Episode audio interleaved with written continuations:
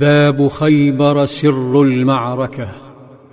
هتف القائد صلى الله عليه وسلم بعلي حين وجهه لليهود الذين حاربوه وحاصروه وحرضوا الوثنيين على دولته.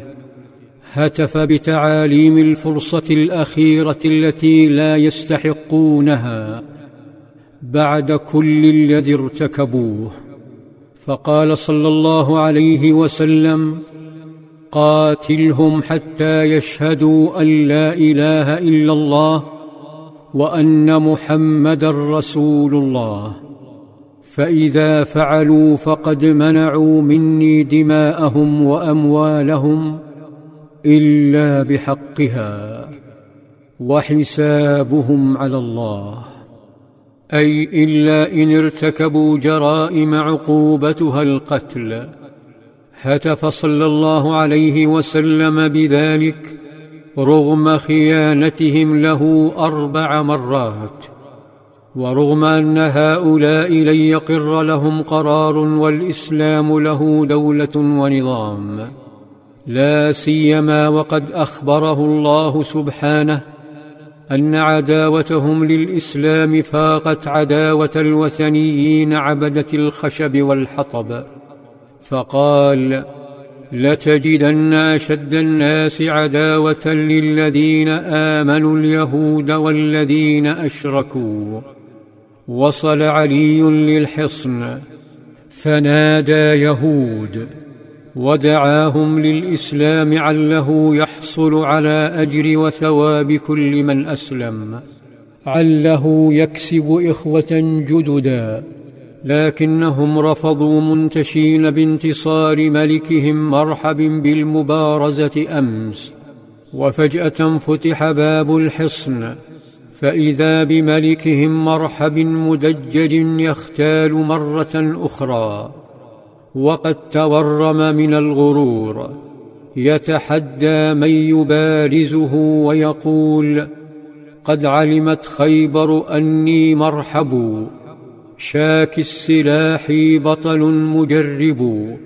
إذا الحروب أقبلت تلهبوا لم يطق علي هذا الغرور. فأعطى الراية لأحد جنده وصرخ أنا الذي سمتني أمي حيدرة كليث غابات كريه المنظرة أوفيهم بالصاع كيل السندرة.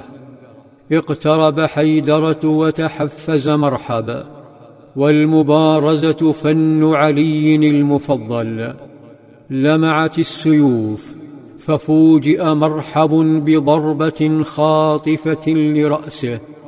فإذا الملك اليهودي جثة بلا رأس خر الملك وسقطت بسقوطه معنويات يهود الذين ذهلوا عن باب حصنهم ففوجئوا باقتحام الفرسان للباب الباب الذي تركوه مفتوحا بانتظار عودة الملك لكن الملك لم يعد.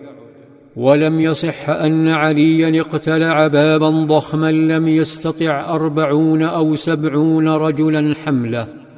ولم يصح أنه انتزع بابا يعجز عن حمله سبعة رجال. ثم جعله بيده اليسرى ترسا أثناء القتال.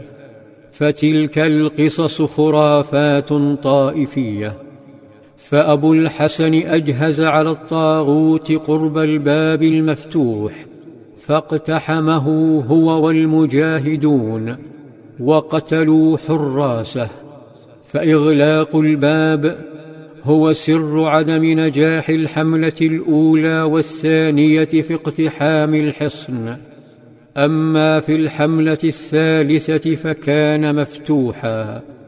اقتحم المجاهدون باب الحصن وأشرعوه لبقية الجيش فجرت مطاردات داخل السور الكبير وهوى بعض الشهداء وأصيب البعض مما اضطر يهود إلى اللجوء لقصر محصن.